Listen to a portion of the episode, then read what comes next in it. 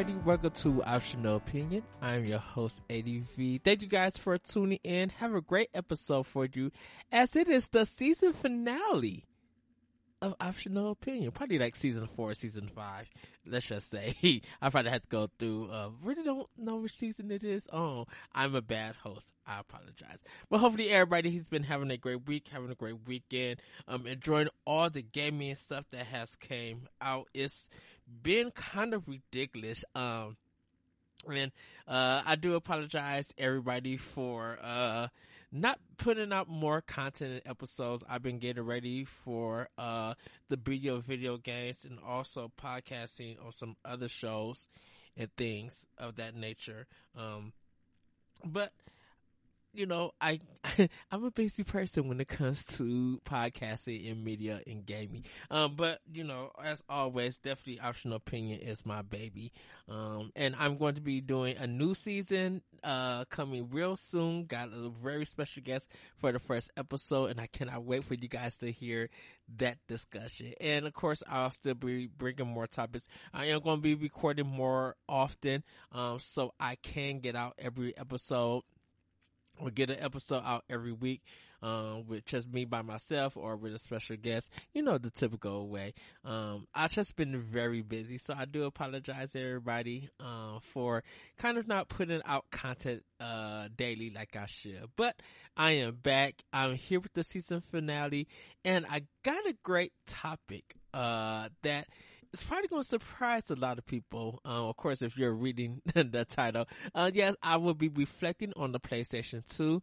Um, uh, Sony recently just passed actually a hundred million PS4 consoles. So, uh, congratulations to Sony. That's a big, uh, that's a big win for them. That's very historic in a sense that they were able to do that. And I really, really am happy that that happened to them. But uh, before they even got to kind of that, uh, even that amount, you know, one of their earliest consoles, uh, the PlayStation 2, hit that before. Um, and you know, it still ranks as one of the highest selling consoles of all time. Um, PlayStation 2 released in 2000 and the PS2 Slim released in 2004. Um, the PlayStation 2 had a run from 2000 to 2013. Um, the console had 159 million estimated systems sold. Uh, it also came with a DVD player, uh, did online for games like Final Fantasy 11, and there are some launch games that I will go over. Um, but in total, the PS4, I mean not PS4, the PS2 had 3,800 games.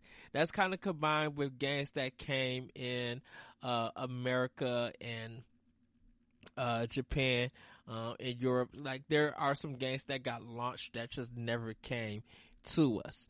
So um, it, it is kind of interesting to see that when you have all of that connected and everything, uh, to see how that happens.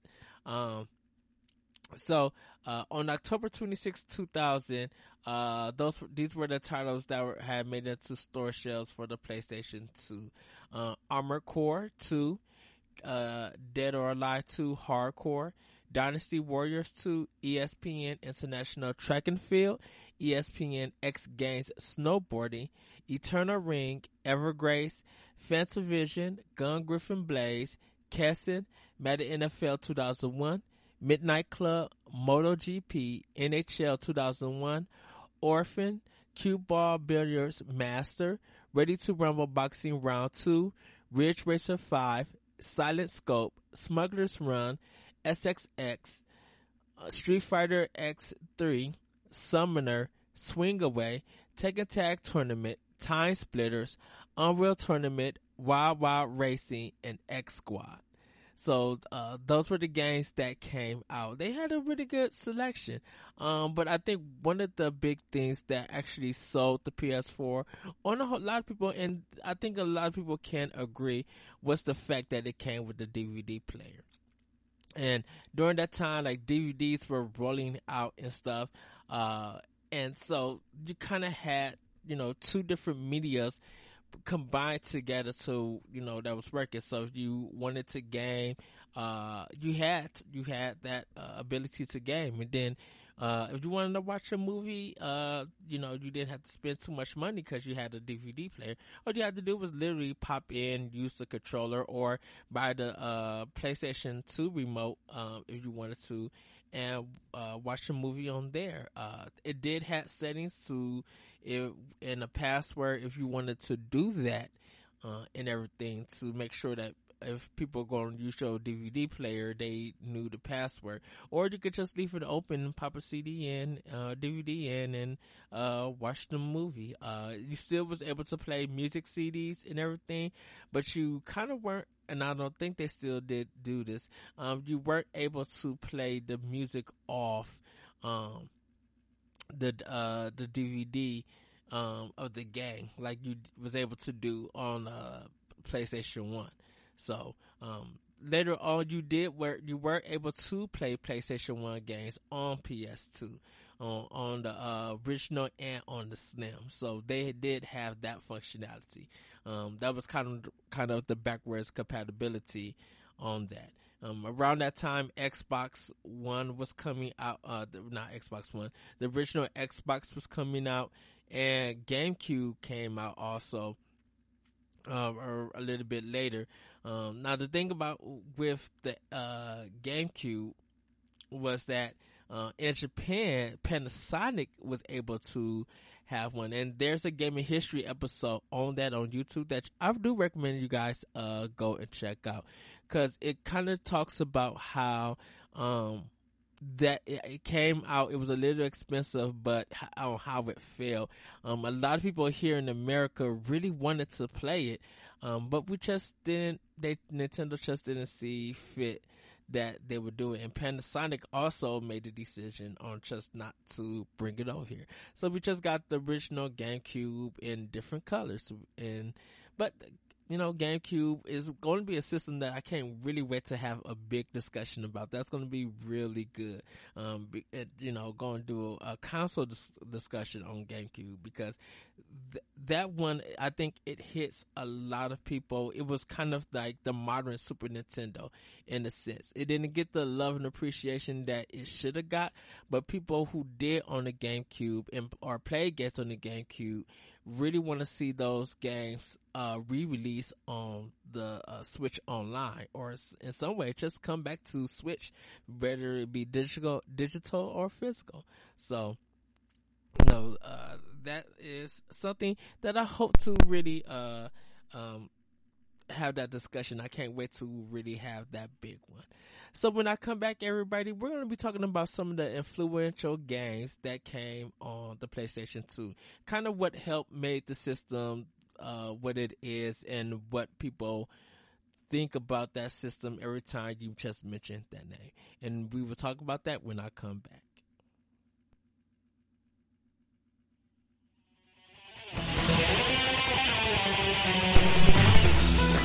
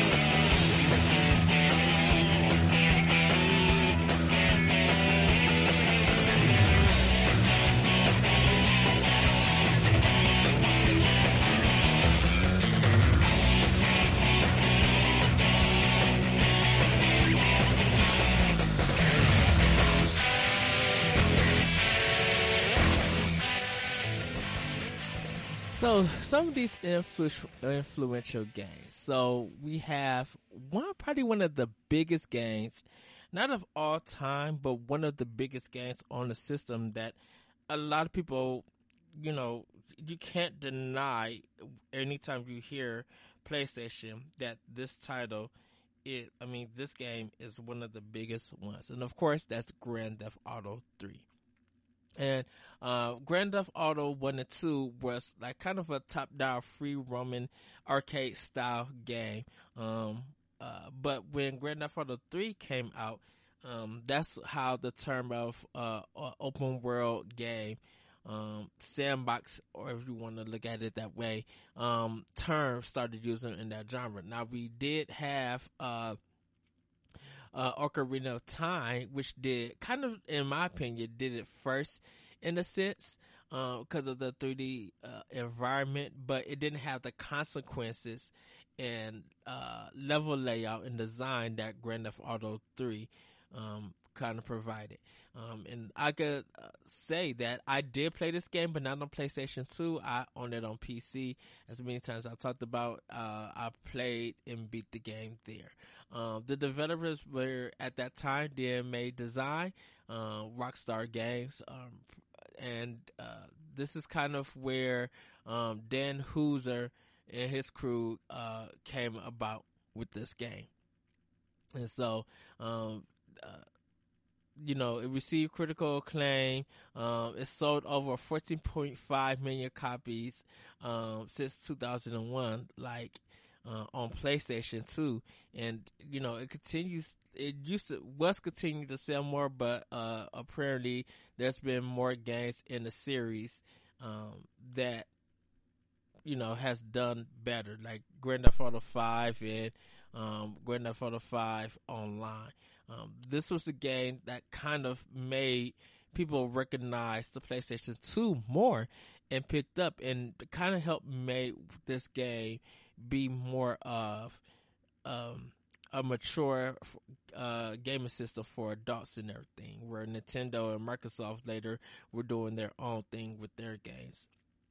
Uh, Grand Theft Auto, because it was a open world sandbox, this the style of game um, created so many other titles that fall upon it. And even if you look at to now, that genre is still going and it still follows that template that Grand Theft Auto 3 has started. So it, it really is a historic game because it kind of, like I said, it created that term and people still enjoy, uh, that game. Now, some more of them uh, games would be like Devil May Cry, uh, kind of help, uh, kind of help also bring in uh, Ninja Gaiden, the action style, um, 3D fighter. Not well, not 3D fighter, the action style uh, title.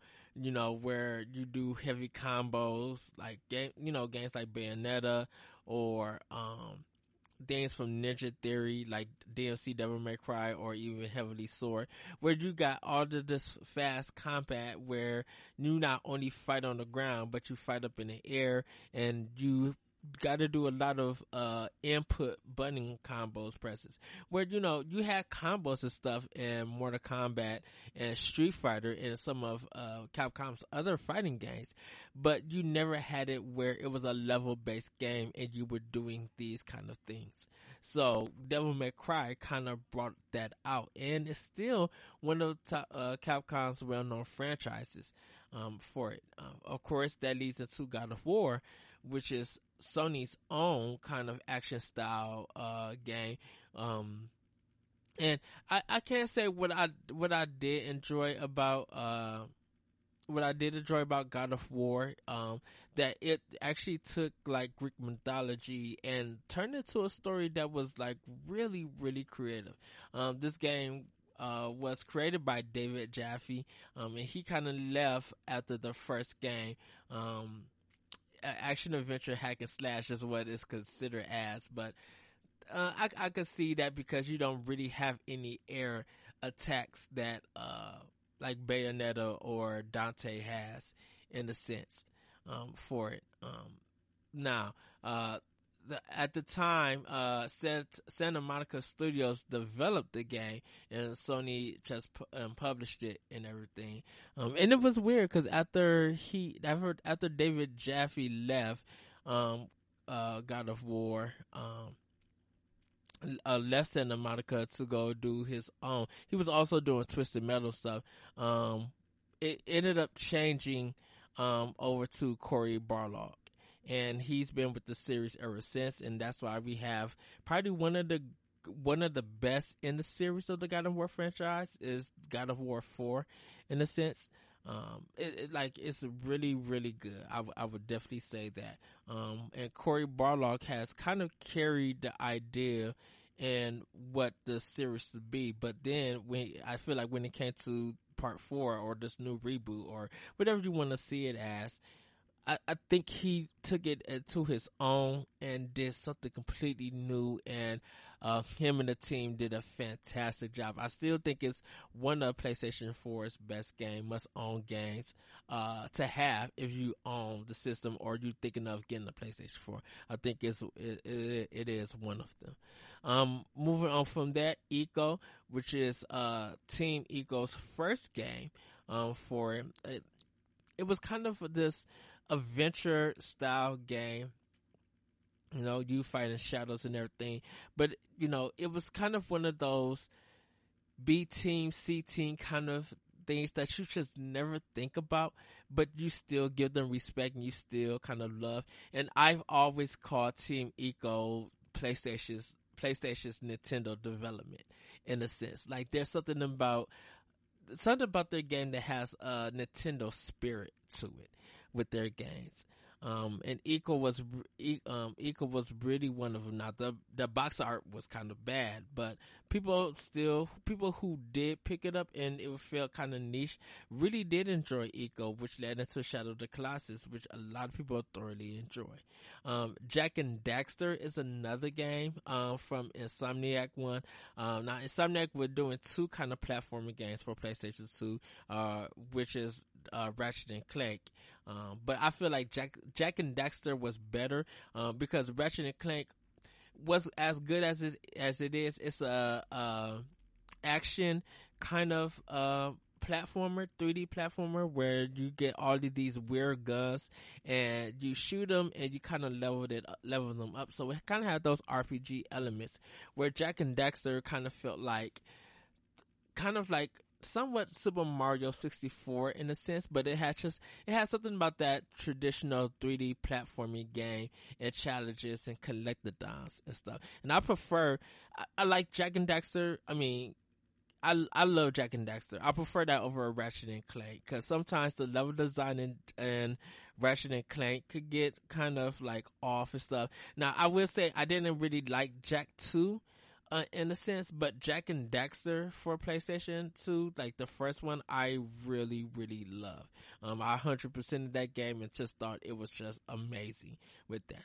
Of course, you have Final Fantasy 10. Um, you know, everybody's happy playing that game. Uh, they, they love the music the fighting, the characters. Lulu is my girl and Auron is my guy. I like, I really love those characters. Um, we also had Dragon Quest 8. Um, you also got SOCOM, uh, U.S. Navy SEALs, um, and it was a third person tactical shooter, uh, video game.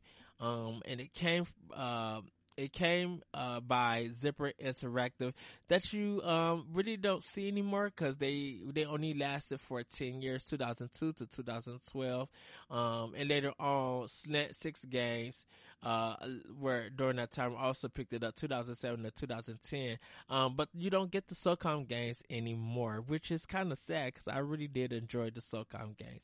They were really fun um, with it. But the, you know, it was something that Nintendo, to me personally, Nintendo and Microsoft didn't have. They didn't kind of have a shooter that they could call their own in a sense. And, you know, people still enjoy the SOCOM games. And as the systems like PlayStation 3 and PlayStation, PlayStation 3 and PlayStation Portable came out, they were really getting great games and stuff as a series. But we, like I said, we don't see them. Of course, one of my favorite of all times, of course, is Okami. Um, this game came from Clover. Uh, with uh Hideaki being like the team kind of lead over there, and this one, of course, everybody said is uh is the Zelda game, Capcom Zelda game. Even though Capcom did make Zelda handheld games, um, it took a different art style that you didn't see at that time. Um, being done on games. You, if you were really into Japanese culture, you knew about it, but you didn't really, uh, you, you kind of just like didn't really pay attention, uh, to it. And I, I gotta just say, like, it's, it's one of my favorites because, of course, I bought it when the game came out, like one of my first pre-order games. And, I just stuck with that adventure and just enjoyed everything. It was something about the Hideki Kamiya, uh, uh. I'm sorry, sorry, everybody. Um, it's something about that animation and the art style just flowed uh, with it, and it really, it really just spoke to me because I'm a person who love, you know, Japanese culture, seeing their art and seeing their media and stuff like that, and to like, like see this thing in motion that no one else was doing. Like I was like, wow. Um, the the art style is Sumi E inspired, uh, cel shaded visual, and it's just still to this very day, and definitely in HD, it looks beautiful. And if you guys got an Xbox One, PlayStation 4, Switch, um, wherever you can get your hands on this game, it is, I feel like personally, it's still a must have. Ever since it came on PlayStation 2, any version that came out, I tried to get. Now, I do have it on PlayStation 3, the HD version. I also have it on my Xbox One and I also have it on my Switch. Um, I don't have it on PlayStation 4 cause, um, I have it on the other two consoles, but it's still a beautiful game to dive in. Like, like I love this game and everything. And even though it it didn't get the praise that it deserved. Um, a lot of people see it as a critical failure and everything, and this kind of hurt Clover. Um, it, even though we got Viewtiful Joes, uh, also from them. Um, it's still one of the best games that you could look at and just be like, this game still stands on its own. And I kind of wish more developers really took notice of it. Like people who, who hear Okami, they're like, yes, I want this game. Like there are, it, it brings in still more new people to the series. But the PlayStation 2 version, the original one, just with that beautiful red box and that wording with Amaterasu on the cover, like it's still today holds up for me. I still have it and I just love this game. Moving on is Onimusha. Uh, it was kind of Capcom's uh, samurai version of Resident Evil. Um, Kingdom Hearts. Um, who knew that Square Enix and Disney would come together to make an RPG like this?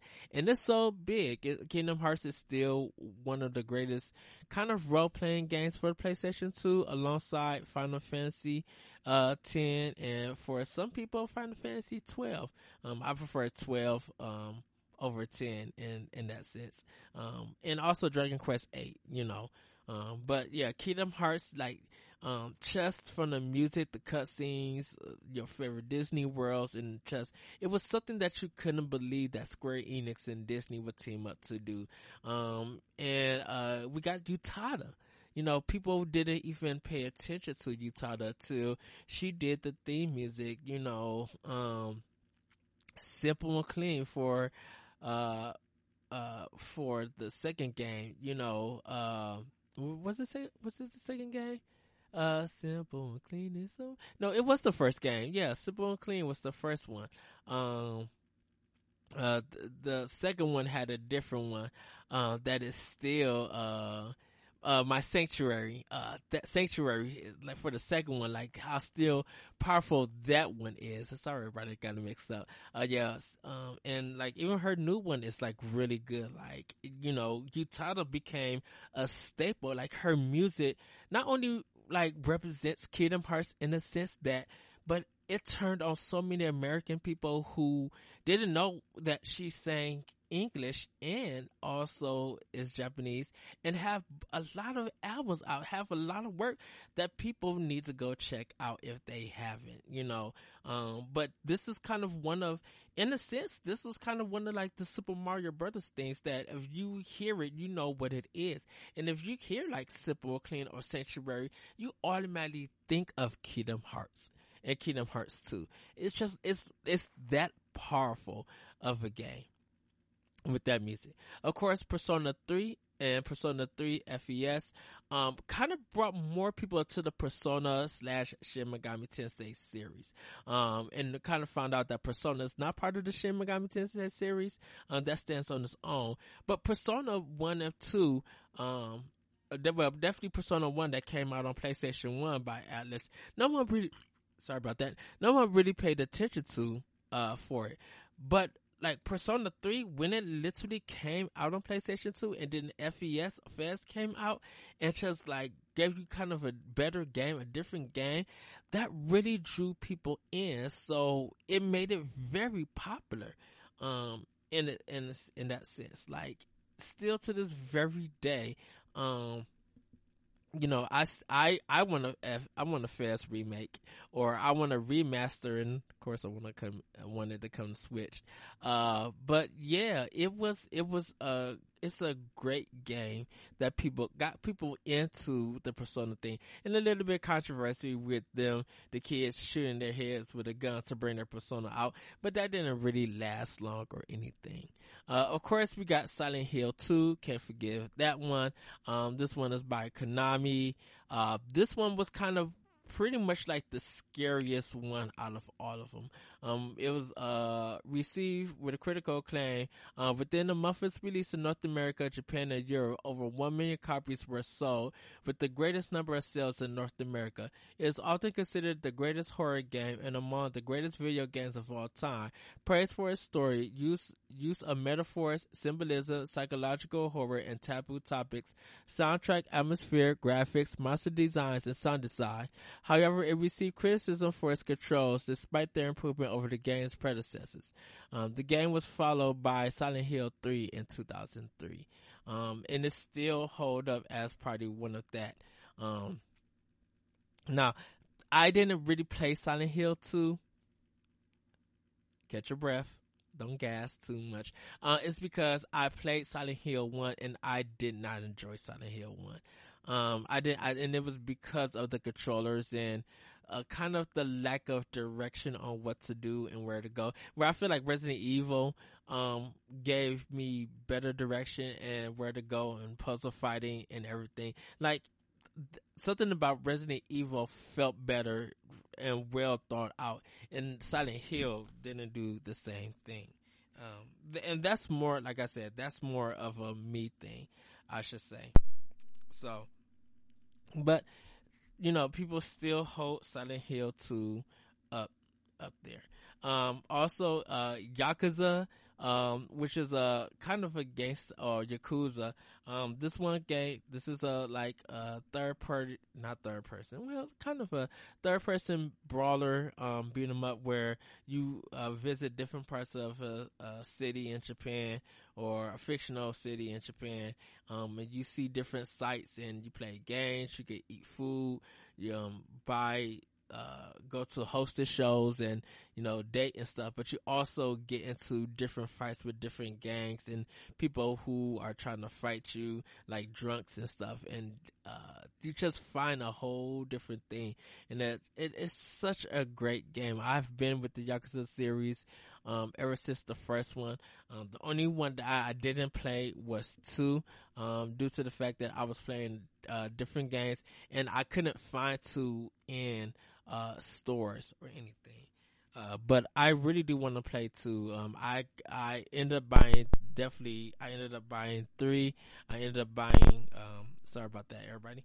Um, I ended up buying three. I ended up buying four, zero, Kiwami one, and Kiwami two. Um, Yakuza, uh, five I have. Um, only, I do need to buy six, uh, so I could play it, but, um, you know, just starting off with the Yakuza series, it's such a great series, such a great game, and the first one was like really, really good um, for it. Um, you know, kind of critically acclaimed, but it was a really great game. Um, moving on to the last game, Dance Dance Revolution. Of course, um, people still play that game in the arcade. Um, but when they brought it to PlayStation 2, it sold very well. People were practicing getting their health, uh, with dancing, you know, losing a lot of weight and stuff, and they were carrying that that skill over to the arcade. So you know, it was still one of the biggest things on PlayStation Two with it. And then, of course, um, the Wii or no, the it was a Wii or I think it was the GameCube. The GameCube one got a Dance Dance Revolution Mario edition for it, but I think it was it was the Wii sorry everybody um just focusing on playstation uh but yeah that was kind of some of the influential titles there's definitely more but like when you hear those names you definitely think of playstation 2 so when I come back, we're going to talk about some influ- uh, influential multi-platform titles that also came out for GameCube and Xbox. I'll be right back.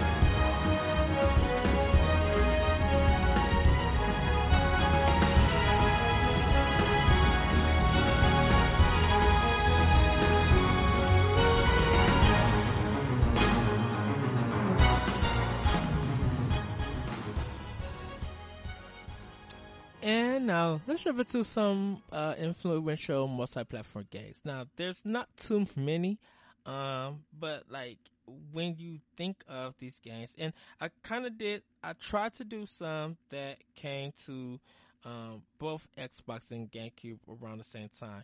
Not all of them came, not all of them did it, uh, but um, I, I tried to do my best with it. So, um, the first game I want to do, of course, is Viewtiful Joe, and uh, the reason why I brought up Viewtiful Joe is that uh, PlayStation Two got like a bonus version in a sense because they got Dante in it. So the game exclusively came out for GameCube and then got ported over to uh, PS2 um, with Dante in it. And it's still such a fun game, you know, uh, using the different powers of slow and speed. Um, like you could punch really fast to, um, uh, kill enemies a little bit quicker or, you know, start punching a lot and build a fire. Or you could, uh, do slow motion where you could be able to respond um, to enemies' attacks. Like if they shoot a bullet, you could be able to punch it back and then release it, and it will hit them back. Or you know, be able to kick um, enemies up in the air and just like do multiple combos and stuff like that. It was a really good thing, you know. It was like a 2D cell shaded beat 'em up um, superhero game, but you also kind of just had different things going on with it. Still a great game, and a lot of people you can you can kind of see um, the influence from uh, uh, the wonderful 101. Um, in, in it. Uh, but everybody still loves Viewtiful Joe. Um, I would love to see it come back. I, I love Viewtiful Joe 1 and 2. Like both of those games are really up there as some really great titles that Capcom allowed Clover to release. Um, next game is Kill Switch. Um, and this one is kind of weird. It says Kill Dot Switch, but, but Kill Switch was, a 3D cover based um, Namco game.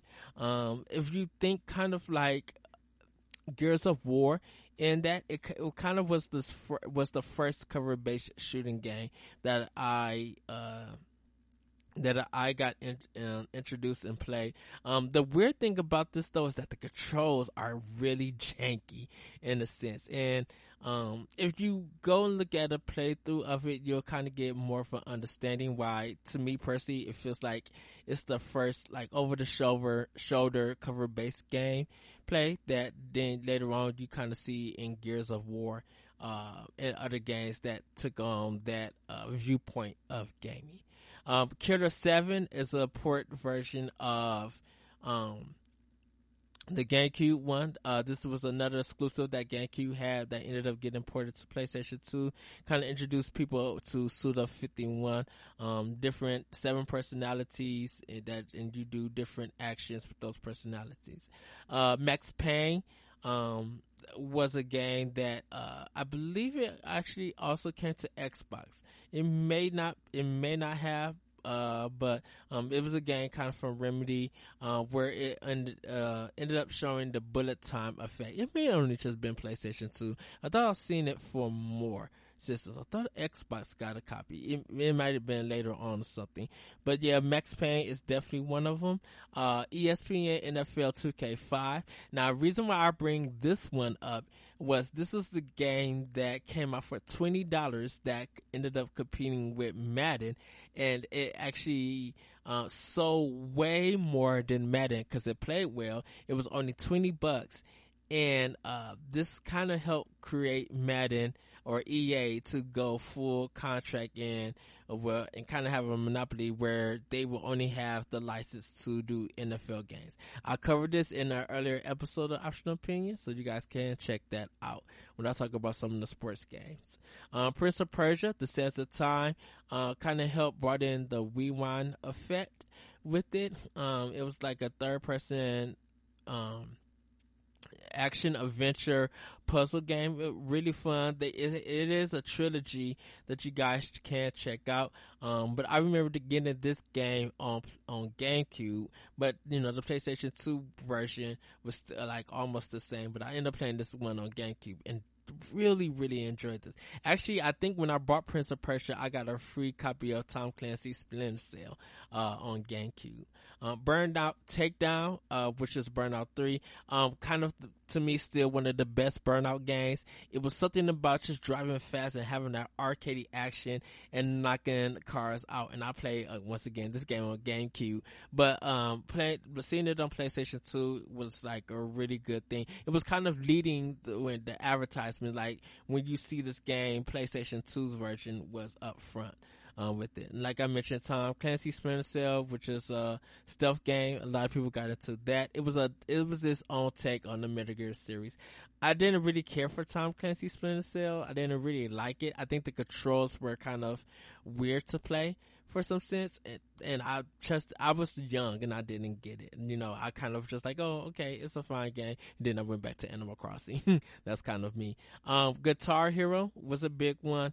And, uh, Medal of Honor Frontline was kind of a lot of people introduction to the Medal of Honor series. And like, great story and gameplay, but the musical soundtrack for this game is still one of the best Medal of Honor soundtracks I have ever heard um, to this day. Like pretty much they really got it. Something about that orchestrated music, just like really lasts long for it.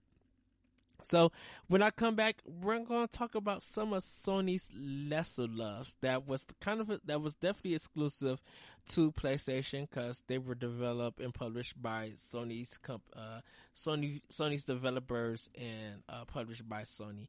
And some of them were good and memorable, but some of them just didn't stand well. But they came on PlayStation 2 and kind of started their own uh, kind of franchises and stuff. So when I come back, we will jump into that.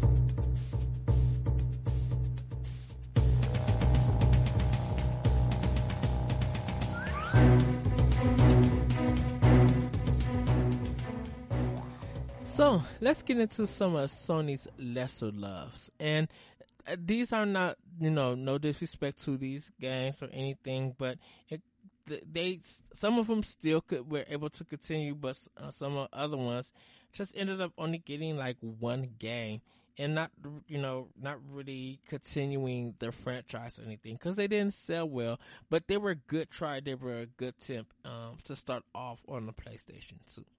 Uh, one of the first ones is Killzone. Um, a lot of people feel like this was supposed to be um, an rival to Halo.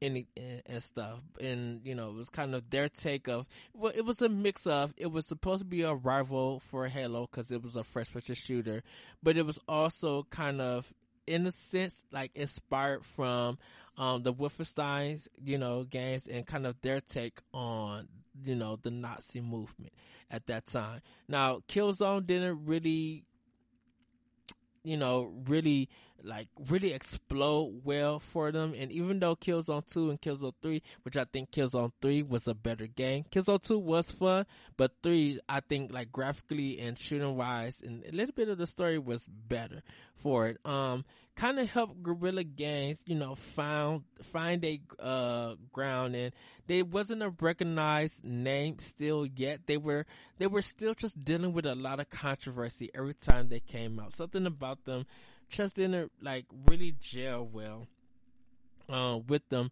as a company, and it's kind of sad to see. And it didn't. And I will give to give it to Horizon. I, I feel like Horizon Zero Dawn. I feel like that was the forgiveness that people gave Guerrilla Games because now it really showed that Guerrilla Games were, you know, as great as they were with the Killzone series, um, Horizon Zero Dawn kind of like now made them uh um a household name. Really make them recognize and kind of show that, you know, it took Killzone, you know, all the work they did on that game. It took all of their experience learning their ups and downs to become who they are now. And I think, you know, I, I give it to Guerrilla Games. They are a great developer. Like I said, I enjoy Killzone 2 and 3. I couldn't really get into Killzone 1. I really tried. Um, but like 2 and 3, they refined some things and I thoroughly enjoyed that game. Um, another one is The Getaway. Um, this one, uh, this was one of uh, Sony's kind of attempt at a Grand Theft Auto game, but like it didn't really do well. Um, it was just like, uh, what is this game trying to be?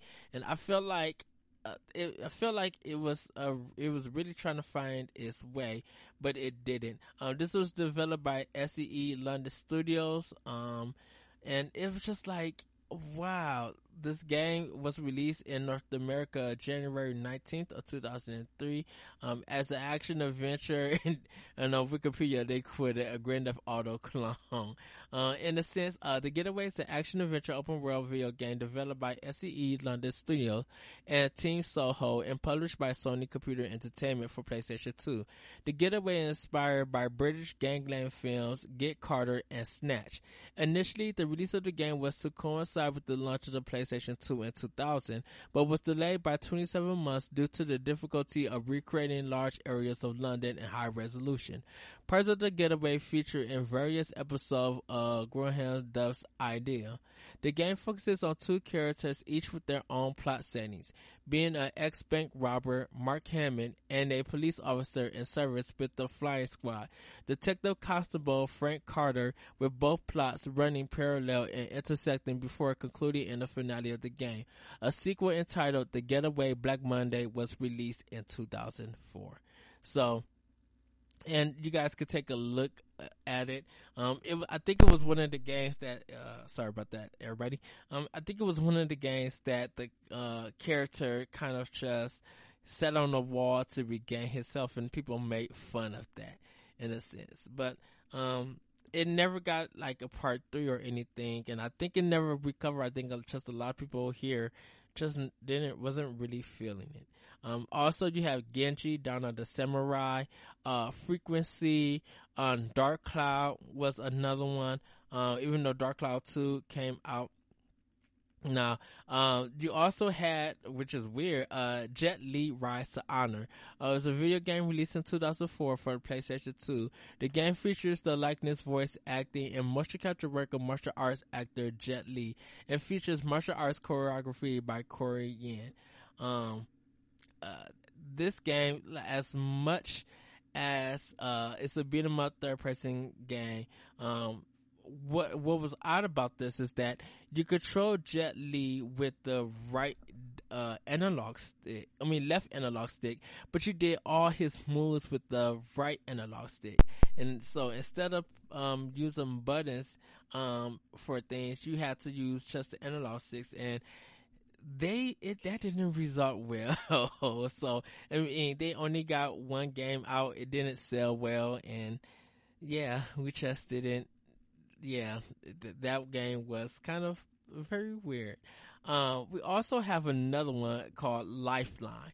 Um, and, uh, this one was released, uh, by SEI and Konami for the PlayStation 2. Um, so, um, in Japan, Sony uh, published it, but in North America, Konami uh, published it. Uh, but this was developed by Sony Computer Entertainment Incorporated, so Sony did do it, but they didn't uh, publish it uh, here in America. Um, now, uh, it's the it's the funny aspect is that the player controls the game entirely by using a microphone to speak commands to on-screen characters. These commands are interpreted by the game via speech recognition. It is generally regarded by game reviewers as average, although its innovation has caused it to become a cult classic among fans. The game sold well enough to become one of the PS2's the best, with the lower price version released on September 25, 2003 in Japan.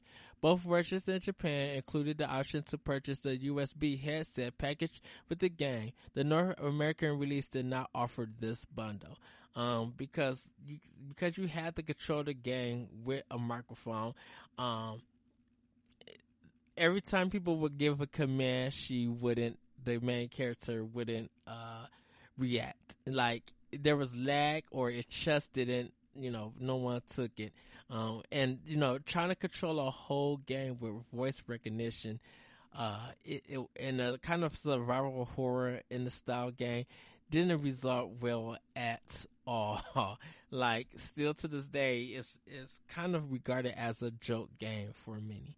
Um, you also had the Mark of Kri, uh, was another one, uh, Mr. Mosquito. Primal, um, is kind of one of uh, PlayStation 2's action adventure horror video games. Um, and uh, it was it, it came out from uh, SCE Studio Cambridge. Uh, Sony did publish it. Um, they only just had one game, um, and then it was literally like forgotten. Like no one, uh, no one. It. I think people thought it would be something familiar, like it was going to be a odd, not a odd, a old to like Toon Turok, um, and played that way, and looked like it was going to be a mix of Turok and uh, Tomb Raider, but uh, it it did not fare well at all and stuff. Like it came and went like nobody played it. Kind of in the sense that I think if a Primal did come back, it already has a uh, blueprint of being close to like Horizon Zero Dawn, but you know, in that kind of style. Uh, you also have Rogue Galaxy, Rule of Rose, SingStar, and Sly Cooper. Um, and like Sly Cooper, of course, is um, a, a 3D uh, action game, uh, kind of in the style uh, Jak and Daxter, uh, developed by Sucker Punch. Um, it was and it was a fun game. Uh, it very it, it was very interesting to play. I can say that.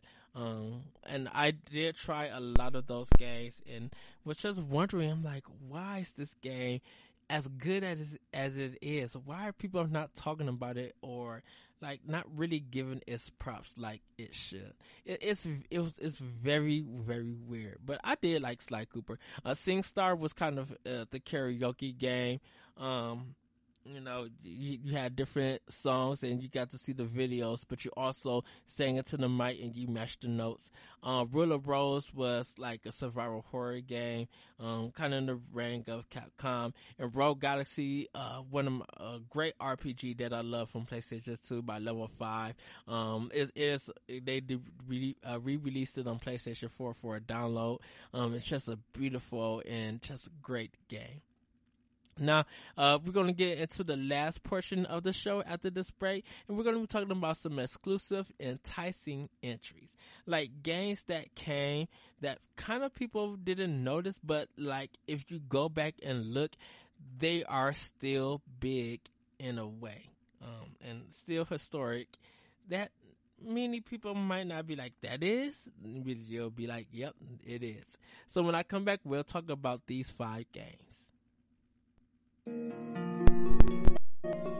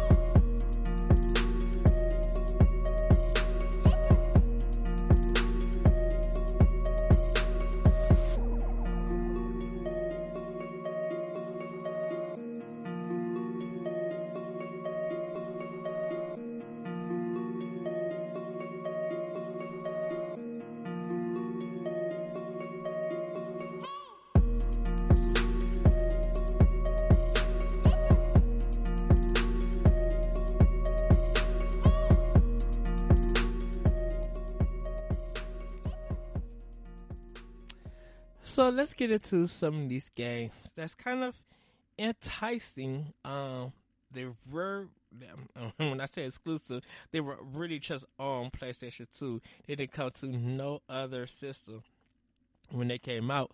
But you know, they later on one of the games did come to another system. I will say that. But it is kind of interesting to see that when they came out, like some did good, some didn't do well, and some really became niche in a sense. Um, so starting with the first one is Final Fantasy 12. Um, this was this game ended up getting delayed many a times. It had some kind of development problems, but they end up changing the game to play more like an MMO. Um, now that you guys can play it on PlayStation 4, uh, with the Zodiac Age, uh, which is the international version of it. You also go play it on Xbox One and, uh, and Switch. Um, this game at the time when it originally came out, uh, it was only on PlayStation 2. I poured in so many hours into this game that I enjoyed it. Like, it's a grind fest, but because it's an MMO, it's supposed to be a grind fest. And you kind of got to learn, um, you got to kind of learn some of the ropes and systems that is placed into it. Um, I can say that when I brought this game, I ended up getting, uh, actually, no, it was, I think it was the other way around. Uh, when I brought Dragon Quest 8, I got a demo of Final Fantasy 12. Um, it wasn't that when I bought Final Fantasy 12, I got a demo Dragon Quest 8. No, it was the other way around. Um, that's the way that I ended up playing Final Fantasy 12, uh, for a little bit before I ended up buying the game. And, and of course, Dragon Quest 8 is a great game. Um, you know, I think that's the one that got a lot of people into the Dragon Quest series over the past games, and definitely when they went to Nintendo DS and 3DS, um, people really was because of Dragon Quest 8 on how powerful that game is, it really showed how big Square Enix was with their role playing games. There was just something about Dragon Quest 8 that just brought people, you know, to that game. And I think it was the main, to me personally for PlayStation 2 with Dragon Quest 8 was the music. The voice acting, the comedy bits, like it felt very Japanese with a British sense into it, but that orchestra, man, you could I poured in a month and a half into that game, uh, playing it every day before I beat it, just grinding for everybody, getting certain weapons up to like level 99. Like I was doing the, I, you could say I was doing the most, but man, I was putting the work into that game and really still to this day enjoy it. Um, another one is Armored Core. Uh, this is kind of, to me personally, my introduction to From Software. It's a third person, uh, shooter. Uh, when the game came out, the first one, I know it was on PlayStation 2. Um, well, and where the original version came out on PlayStation, um, but, uh, you know, Armored Core, like, for for the game for when it first came out, people were were very interested. But I think when PlayStation Two came out, there were just so many versions of that game, and the Armored Core series has only been on Sony's platforms. Um, it did go to Xbox 360 and mobile phones, uh, around when the PlayStation 3 came out. Uh, but like for this game, a, a lot of people don't understand, like, this was kind of like the money maker for from software before uh demon souls became that for them. Um and you know how people ended up finding about uh from software and everything. I think people who look at Armored Core is very a niche kind of Gundam style game to many. And you also have Retro On, which was a robotic game, uh, game from Sega that kind of had uh, its fan fan base too. Um, but it just didn't do well enough. So now, if you kind of look at it with Daemon X Machina, it has some people who actually made the Armored Core series and who made mecha games, and like just all of these people and the, one of the guys from the Fire Emblem teams all coming together to make another mech game that kind of missed. And uh, I really, like I said, can't wait to play Daemon X Machina. Can't just, ah, uh, yes, can't wait to get that game. Uh, but Armored Core was kind of one of the games from from software that I feel like a lot of people didn't notice, but it, yet it was a niche game, and I think it didn't take to like I said, Demon Souls from people to really recognize from software. Um, hopefully people do go back and check out some of from, from software's earlier work because they have been around, but Armored Core was kind of like their leading thing, um, and kind of was keeping them afloat in that business. I think it did very well in Japan than it did here in America. Um, another one is Dynasty Warriors. Now, the reason why I, I brought in Dynasty Warriors, uh, because these warrior games, uh, once again was, uh, another one of those titles that, um, it was uh it was kind of like an open world beat 'em up game and uh it was kind of ridiculous but it had that you know Japanese feel to it um, with samurais and stuff, and uh, you know, it being a pure hack and slash and stuff. You just run around and beat stuff, beat, beat people up. It was very niche uh, for a while, and even with the Gundam uh, Warriors and just all of these other games, uh, taking the Warriors name, Dynasty Warriors, kind of started it all and everything. But it didn't take to um, Hyrule Warriors to really get them uh, the recognition that they kind of deserve around the world. And you know, now if you look at it, because of Hyrule Warriors, the Dynasty Warrior brand is bigger and more powerful than ever in a sense. Now, of course, some of the uh, latest Dynasty Warrior games are not that good in a sense. Sorry about that, everybody. But, you know, it did do enough for people to recognize it for what it is and really love it. And Dynasty Warriors on PlayStation 2 kind of just like what's what's the beta? What's the beginning of something bigger that people didn't recognize or even expect it to be that big? Um, Devil May Cry 2. Now, the reason why I brought Devil May Cry 2, and uh, I mentioned, you know, how Devil May Cry was the influ- influential one, um, but Devil May Cry 2 just got lauded as be- it being too easy and boring that people hated this game. Like, they, for some odd reason, people didn't like this game because it was too easy. It was a little bit over the top, but it didn't offer that challenge or it didn't have that same feel that Devil May Cry um, offer. And I think it was because of people felt maybe have felt that Devil May Cry one was hard. Um, it didn't give a fair challenge. Um, and so this one they reduced the difficulty so people could be able to get into the game and play it. And I, I can't say I don't think it's one of the worst. I I don't have a problem with Devil May Cry 2. Everybody's probably going to disagree with me on this, but I think Devil May Cry 2 is way better than Devil May Cry 4. Devil May Cry 5 is up there. It, it's really great. Um, I DMC Devil May Cry, I think I I would still put as number one, but I will put Devil May Cry two over four.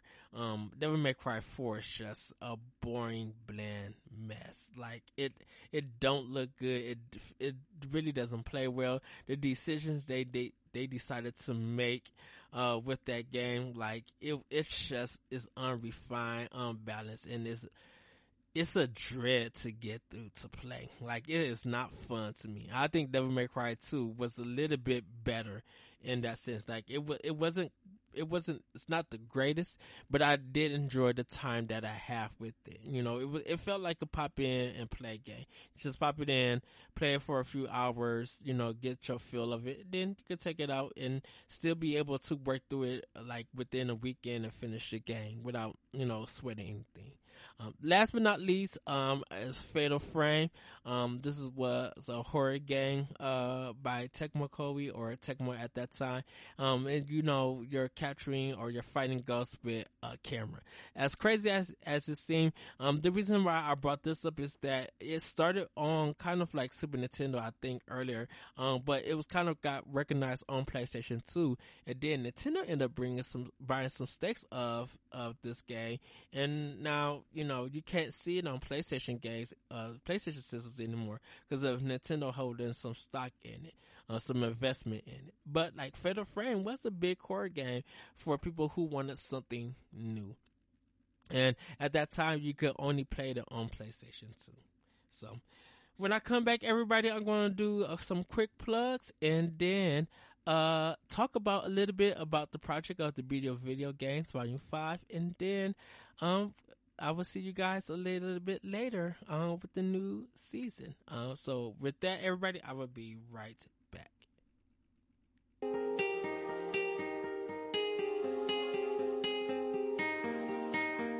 Damn,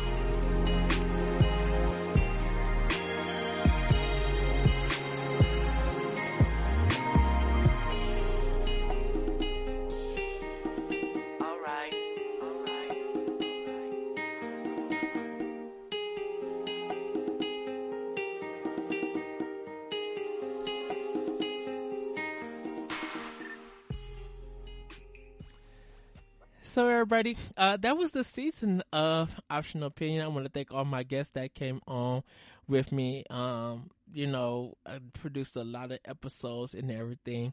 Um, you guys can find me on Twitter at that retro code. You can find Optional Opinion on SoundCloud, iTunes, Google Play, uh, iHeartRadio, and TuneIn and other podcast apps. Um, you can find me on codenameinx.com. You can find me on World One One Podcast or at Podbean and on iTunes. Um, you can also find me just like everywhere on the internet, uh, doing some other people podcasts like the Devin Cox, the Skyward Cast, um, and just anywhere people, uh, can find me.